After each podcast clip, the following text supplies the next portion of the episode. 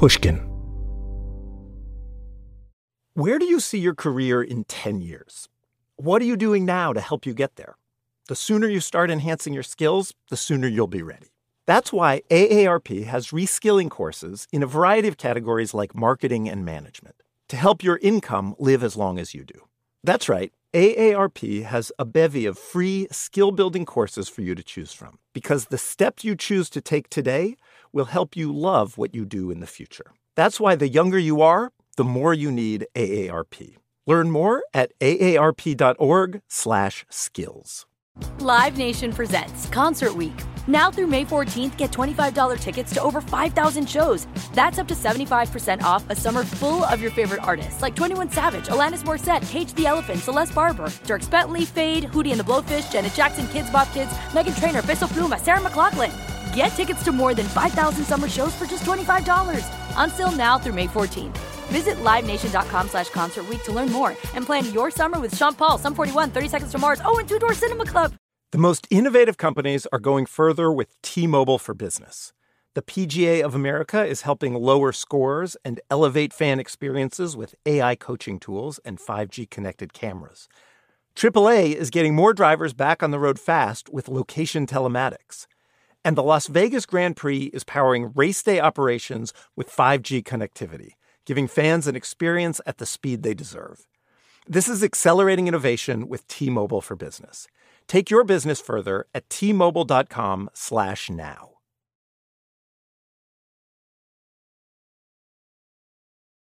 Wind power is big and it's getting bigger.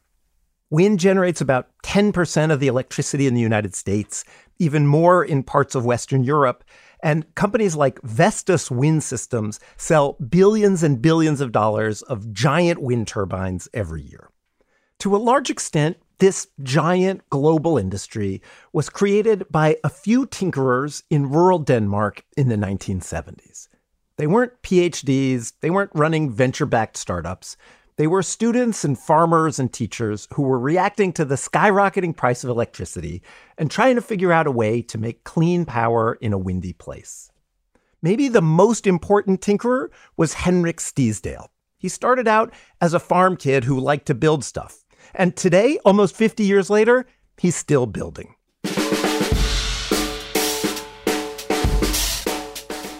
I'm Jacob Goldstein, and this is What's Your Problem, the show where I talk to people who are trying to make technological progress.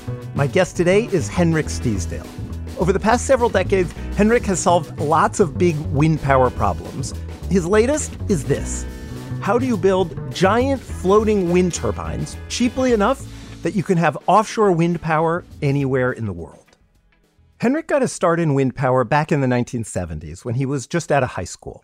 The price of oil had gone way up, and he wanted to help his parents figure out a cheaper source of electricity for their farm. So his dad took him up to a small college near the farm where a few people were trying to build a wind turbine to help power the college. So we went up and saw that. It was fascinating. It was fascinating because of, so to speak, the spirit of it that they had an issue, then they did something about it. It was really sort of uh, in, intriguing and and exciting. Uh, when you when you have this attitude, at least the perceived problems are not that big. So when we came home from that visit, we immediately went to work and built a little rotor that uh, we mounted on on a water pipe so that you could hold it in your hand and then you could go, go out in the wind and have it spin and get a feel. I still have it actually. It's it's a little more than a meter diameter. Okay. And so what is it? It's like a metal pipe with a with a with the arms on it or Yeah, it, it looks like a two-bladed propeller. Okay. And did you have a little welding shop or something? How do you even build that? No, that was just built out of wood. Okay. So and and then the the uh, shaft was uh, bolted to the wooden propeller. Okay and then you could take it and go out in the wind and it didn't work very well. And then we experimented with the shape of the blade and suddenly we got it right. And then uh, it just went mad you know. You went without it was a windy day as many days are windy here. And then it started rotating and then it kind of ran away in your hand and spun with many hundred revolutions per minute about six inches from your nose. This is an exciting moment It is. I can tell you, uh, if you do that, you sh- actually shouldn't try this at home because once you do that, then you are hooked for life. So based on that, and given that I had some time before I was called off for the army, I um, I said, could we do something bigger? Something bigger, like to generate power? It's something bigger to learn more, but just uh-huh. as an experimental device. So you're just kind of playing at this point. We were just kind of playing. It was mostly me. My dad helped me every now and then, but he was working and didn't have much time.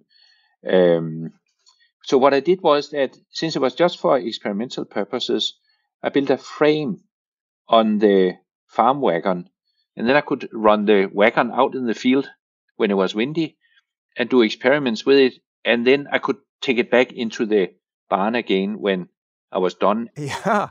So this is like a wagon that you hitch to the back of a tractor or something? Yeah, yeah. Pull pull it out with a tractor, and then we could uh, we could test it out there. Yeah. I was able to measure that on a windy day, this little rotor could produce significantly more electricity than what we used on the farm. Huh. Then you can say we're onto something. And based on that, I, I said, couldn't I build a turbine that should power the whole farm, even when it was not that windy? Uh, mounted on a tower and, and built a genuine wind turbine. And that is what I did. I bought a welding machine and taught myself to weld so I could build the tower we bought a, a lathe so that I could turn the shaft and so on uh-huh. at the junkyard. It cost us uh, at that time 15 cents a kilo. So you're saying it was at the junkyard, so they were selling it like for scrap. When you say 15 cents a kilo, they're selling it like by the pound, essentially. Yes, exactly. Fantastic. And but they worked. You took it home and you plugged it in, and it worked. No, no, no, no. I, I it was from 1914, so um, I took it home and and made it work. Let's put it like that. But once it worked, then uh, I could uh-huh, use it uh-huh, for this uh-huh. for these things. So it all worked out, and in '78 we were able to install the turbine, and it ran for 13 years. So you build this tower for your family farm. How do you come to license it to this? What is was then a you know local little crane manufacturer, Vestas? Yeah. So um, it was actually not my design here for the family farm that was licensed. Okay. Because there was a, a, a, something I had welded myself. I had built the blades myself. I had found old equipment at the junkyard uh, and so on. That was not licensable. You could not base a production on that. Uh-huh. You you can't license buying a fifty year old lathe and fixing it up. Yeah. Aye, aye, aye. That doesn't work. But I happened to meet a local blacksmith who was also wind interested. And there were a lot of people who were interested in, in wind at the time. And uh, he was not a bookish person. He, he, he didn't read or write well, but he was a very, very good craftsman. And then gradually we figured out we could work together in the way that I could design it for him. And then he could, in return, do some machining for my turbine that I didn't have equipment for so I ended up, he, and he, he didn't have any money. I didn't have any money. He wanted it still done from new parts because he was already then thinking about doing it professionally. So we of course had an issue. How would we get such a thing funded? But then I discovered purely by chance that there was a new sort of subsidy that had been created for inventors within renewables. And I wrote to the government body that uh, arranged this. And then they actually wrote back and said, We'll send over somebody to speak with you. And then a very nice person came over, spoke with him, and then two weeks later I had a check for about $10,000 in the mail. And then, then it was kind of, now we had the means, now we could do it. So I designed a turbine and he built it, and he built it and installed it at his workshop, which was out in the countryside. And it worked. And then we kind of said, hmm, could be there's re- actually something here that really could become a business. So purely by chance, a, a friend of ours was a private uh, aviator. He had a, uh, the use of a small plane and was flying, I think, mostly for pleasure. And he had flown over Vestas and had seen that they had a wind turbine installed. It was not operating, but you, one could see that they were interested in wind. Otherwise, they wouldn't be doing this just to be clear, he'd flown over the sort of headquarters of this local company called Vestas. Yes. Okay. Uh-huh. And then I basically pick, picked up the phone and called them and said, uh, "We know that you're interested in wind. Shouldn't you get a license to a proper turbine?" Uh-huh. Which was uh, a, a, little cheeky, you can say, but they were um, interested enough to come over and have coffee. They were a company that had made farm equipment and cranes and that sort of thing, yes, right? They yes, made sort of yes. Yeah, okay. They were a couple of hundred people, uh, and um, and they were interested.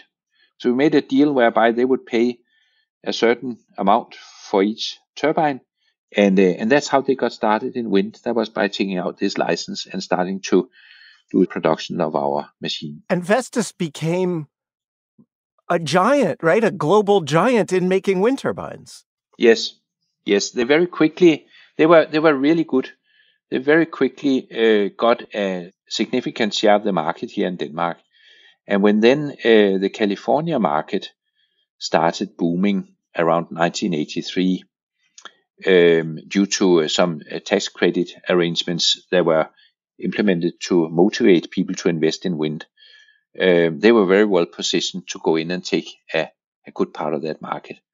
And that is what they did in I remember, I happened to grow up in California in the 1980s, and I remember there was a wind farm, a bunch of wind turbines you would see east of San Francisco when when we were driving to San Francisco. Were those based on your design? Those those turbines? There may have been 40 different manufacturers. Ah. So you may well have seen some of our turbines, and you'll surely have seen a wide range of other turbines. If they were running and operating every day, they would have been ours. I'm just joking. But, uh... the ones that were spinning were the ones that you built. The ones who were spinning, yes. Henrik worked with Vestas for several years. He helped put the company on a path to become one of the biggest wind companies in the world. Today, Vestas sells around $15 billion worth of turbines every year. He went on to work for another wind company where he helped build the world's first offshore wind turbines in the early 1990s. He retired in 2014, and then he unretired in 2016 and started his own company. And today, he's still at the frontier of wind power, trying to solve a new set of problems. That's after the break. You probably think it's too soon to join AARP, right? Well, let's take a minute to talk about it. Where do you see yourself in 15 years? More specifically, your career, your health, your social life. What are you doing now to help you get there? There are tons of ways for you to start preparing today for your future with AARP. That dream job you've dreamt about? Sign up for AARP reskilling courses to help make it a reality. How about that active lifestyle you've only spoken about from the couch? AARP has health tips and wellness tools to keep you moving for years to come. But none of these experiences are without making friends along the way. Connect with your community through AARP volunteer events. So it's safe to say it's never too soon to join AARP. They're here to help your money, health, and happiness live as long as you do. That's why the younger you are, the more you need AARP. Learn more at aarp.org slash wisefriend. Okay, 10 seconds. How many things can you name that are always growing? The universe, easy one. Um, my kids, so far. Uh, to-do lists. Uh, for this month, my sugar snap peas. I know that's not always. I know I'm out of time, but I'm going to give you one more. Businesses on Shopify. Shopify helps you turn browsers into buyers with the internet's best converting checkout, up to 36% better compared to other leading commerce platforms, and sell more with less effort thanks to Shopify Magic, your AI powered all star. There are key moments in every endeavor. I ask pretty much everybody I interview on this show about their key moments, their breakthroughs, their failures, their turnarounds, and Shopify can be there for you at all of your key moments. Sign up for a $1 per month trial period at shopify.com slash problem.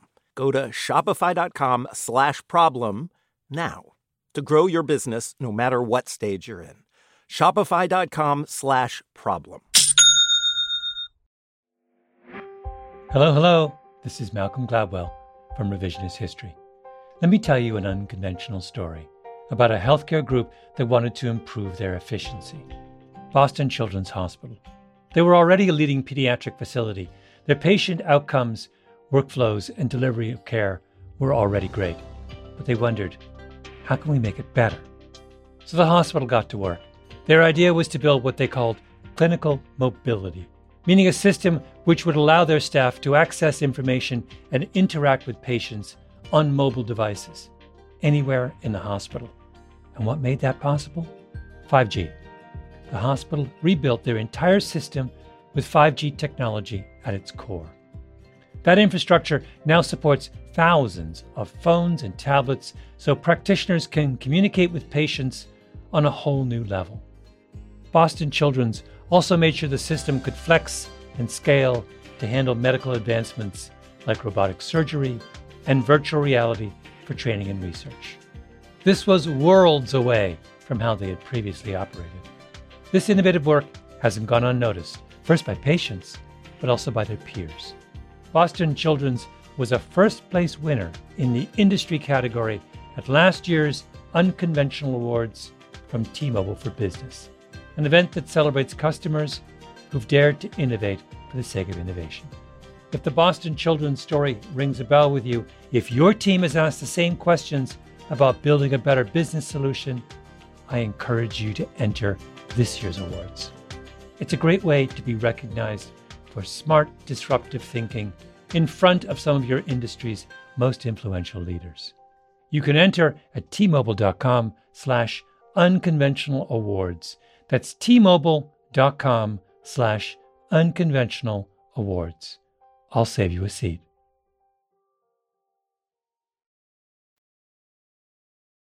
Now, back to the show. When Henrik retired in 2014, he thought he'd go back to his roots as a tinkerer, but at a bigger scale. He didn't want to work for a company, he didn't want to run a company, but he wanted to keep working on offshore wind. Offshore wind is great. You get nice steady winds out in the ocean. You can put the turbines out of sight in the sea, but still relatively close to dense populations on the coast. But there was this big problem with offshore wind that Henrik wanted to help solve. Offshore wind turbines are built on platforms that have to sit on the ocean floor, and that limits where you can put them. They can go out to maybe 60 meters water depth, but most of the world has much deeper waters than 60 meters. We have been able to build up a very big offshore wind industry in northwestern Europe because the North Sea, that water is quite shallow and you can build very large offshore wind farms out there. We have built very large offshore wind farms. But most of the world, you can't do that because it gets too deep. There is a potential solution to this build turbines on floating platforms. If you can do that, you could have offshore wind basically off of any coast in the world. It would be amazing. People have been working on this problem for years, but it's hard. Offshore wind turbines are gigantic, like almost as tall as the Eiffel Tower. And when Henrik looked at the work people were doing on floating wind and reflected back on his decades in the wind business, he saw this one problem in particular. People were not paying enough attention to making floating wind turbines cheap enough to be widely adopted. I was just slightly annoyed that they were not doing it in an industrial manner. Uh-huh. Industrialization is the way that things get to be cheap. Uh-huh. So wind started out as being more costly than fossil fuels. Now it is cheaper than fossil fuels. Solar power is the same. It was very costly 20 years ago. Now it's much cheaper than fossil fuels. And there you could, of course, ask yourself, how? What, what is the difference? And it's a mixture of technology development that we got better at designing the stuff. But much more importantly, that we got professional in the manufacturing of the equipment. Uh-huh. So it was made in syrup essentially economies of scale rather than of sort scale. of craftspeople building them one by one, figuring out how to exactly use factory mass production to bring down costs. Yes. As you and I sit here and talk, I, I have an iPhone. I think I paid $500 for it. It has, you know, as people say, more computing power than NASA had when they sent people to the moon. Yeah. It's a small uh, video camera. It, it can show films. It can do everything. I yeah. paid $500 for it. If I was going to get the only one in the world, I'll probably pay, pay 50 million. But I pay yeah. only $500 because a million or millions are made.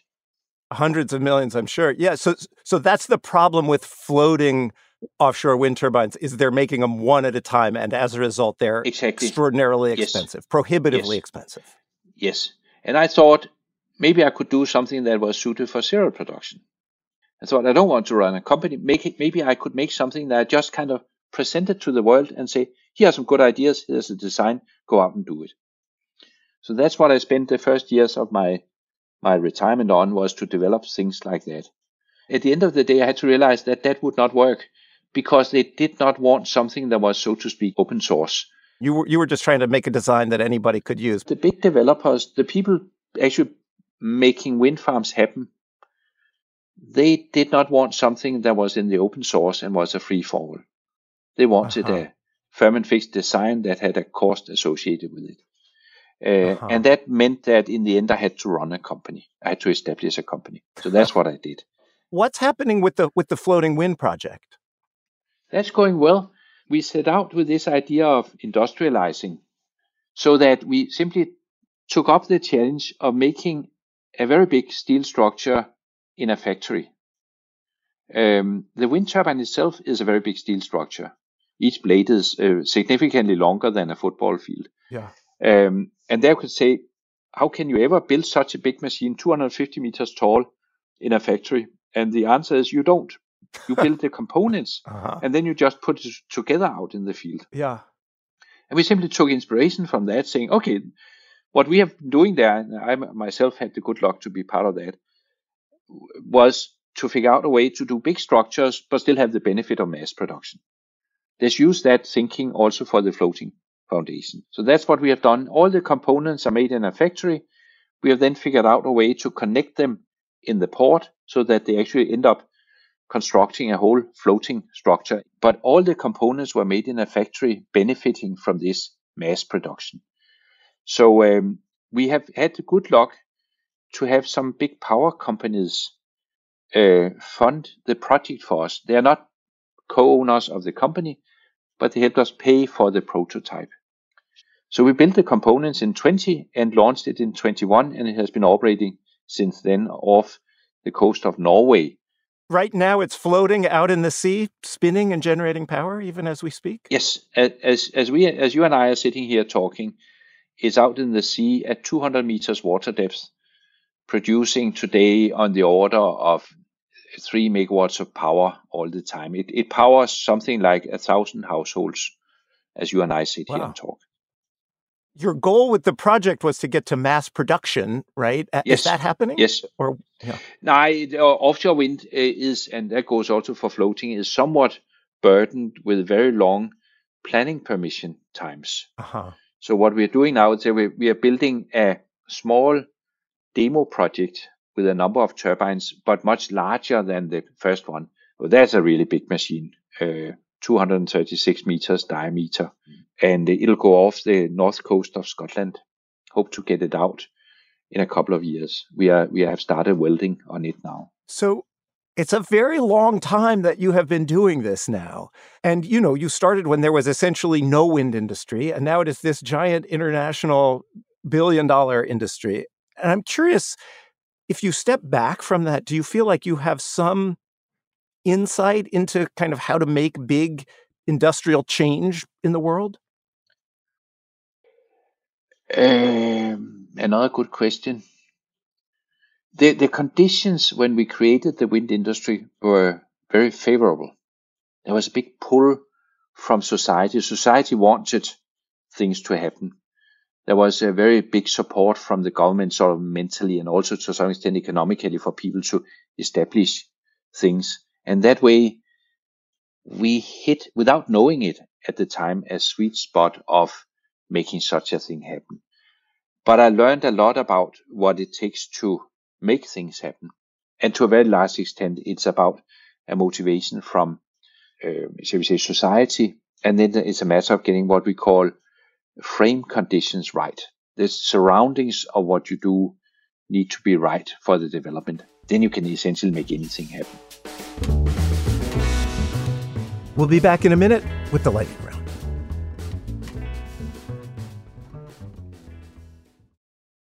You probably think it's too soon to join AARP, right? Well, let's take a minute to talk about it. Where do you see yourself in 15 years?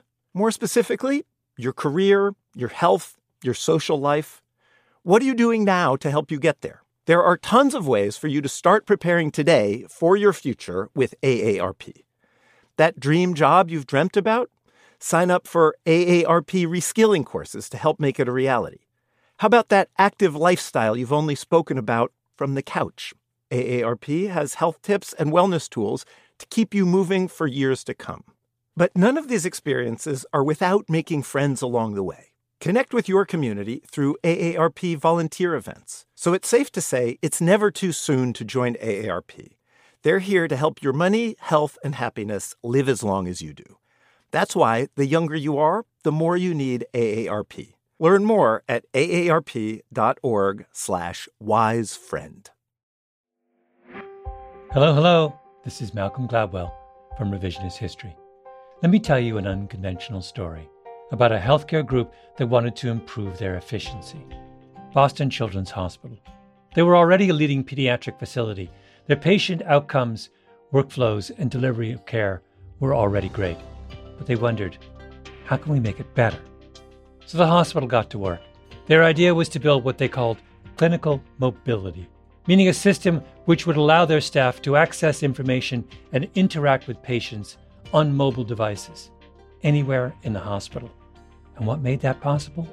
5G. The hospital rebuilt their entire system with 5G technology at its core. That infrastructure now supports thousands of phones and tablets so practitioners can communicate with patients on a whole new level. Boston Children's also made sure the system could flex and scale to handle medical advancements like robotic surgery and virtual reality for training and research. This was worlds away from how they had previously operated. This innovative work hasn't gone unnoticed, first by patients, but also by their peers. Boston Children's was a first place winner in the industry category at last year's Unconventional Awards from T Mobile for Business, an event that celebrates customers who've dared to innovate for the sake of innovation.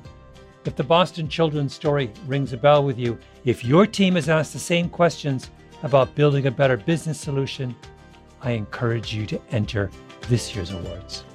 It's a great way to be recognized for smart, disruptive thinking in front of some of your industry's most influential leaders. You can enter at tmobile.com slash unconventional awards. That's tmobile.com slash unconventional awards. I'll save you a seat. Live Nation presents Concert Week.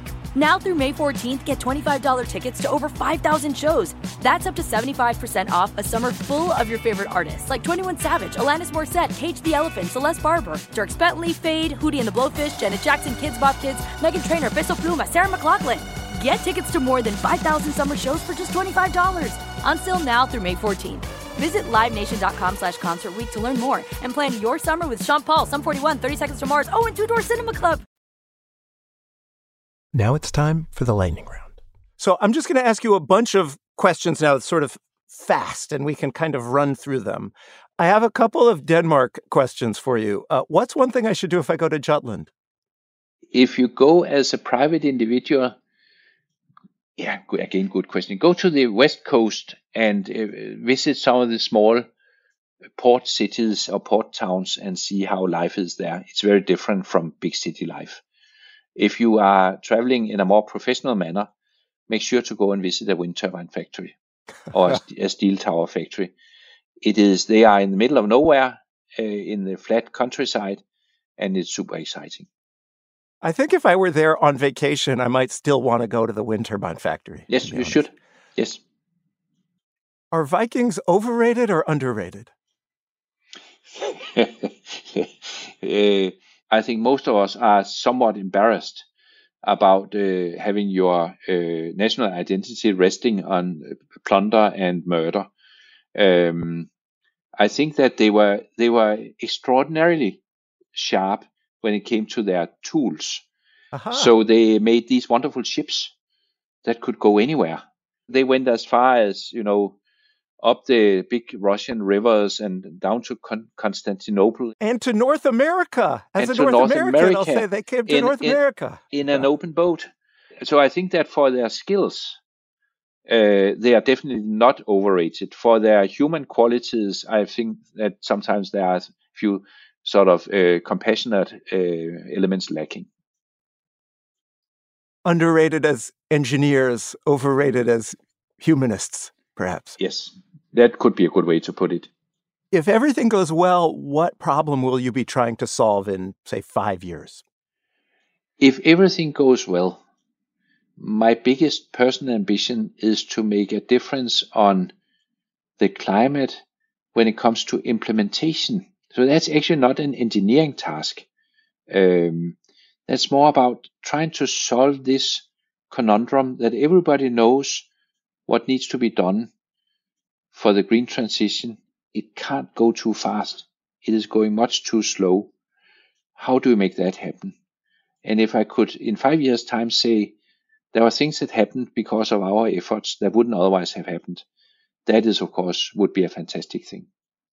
What's one piece of advice you'd give to someone trying to solve a hard problem? I think that the most important thing is that you are not seduced by your own rhetoric. The most important thing when you are developing new stuff is to be honest, not only about the positive prospects, but also about the challenges. You should not fool yourself with false hopes. And as somebody also said, persistence is the biggest virtue. Persistence in the face of adversity, which will surely come.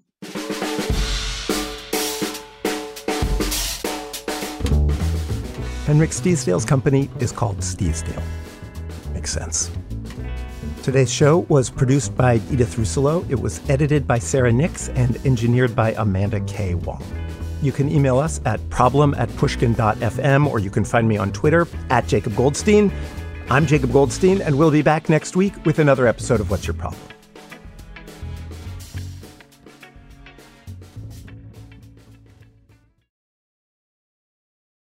Live Nation presents Concert Week. Now through May 14th, get $25 tickets to over 5,000 shows. That's up to 75% off a summer full of your favorite artists like 21 Savage, Alanis Morissette, Cage the Elephant, Celeste Barber, Dierks Bentley, Feid, Hootie and the Blowfish, Janet Jackson, Kidz Bop Kids, Meghan Trainor, Peso Pluma, Sarah McLachlan. Get tickets to more than 5,000 summer shows for just $25. Until now through May 14th. Visit LiveNation.com slash Concert to learn more and plan your summer with Sean Paul, Sum 41, 30 Seconds to Mars, oh, and Two Door Cinema Club. How do you create present and future value? As a leading provider of specialized finance, operations, and technology advisory services for Fortune 500 companies, emerging growth market leaders, and private equity sponsors, Cross Country Consulting solves today's most pressing challenges and creates present and future enterprise value. With tailored integrated solutions for accounting, risk, technology enabled transformation, and transaction solutions, Cross Country works as a strategic partner and collaborative part of your team. The future ready business, insight, and within reach. Go to crosscountry consulting.com to learn more. Are you looking for the perfect move in ready home this spring season? Now's the time to buy at Fisher Homes. For a limited time only, enjoy below market interest rates starting at 5.375% APR, 6.139% APR. With these exclusive lower rates, you can save hundreds on a move in ready home and start enjoying the benefits of home ownership even faster. Schedule your personal tour with one of our new home specialists at FisherHomes.com and make this spring the season you find your perfect home sweet home. Financing provided by Victory Mortgage, LLC, NMLS 461249, Equal Housing Lender.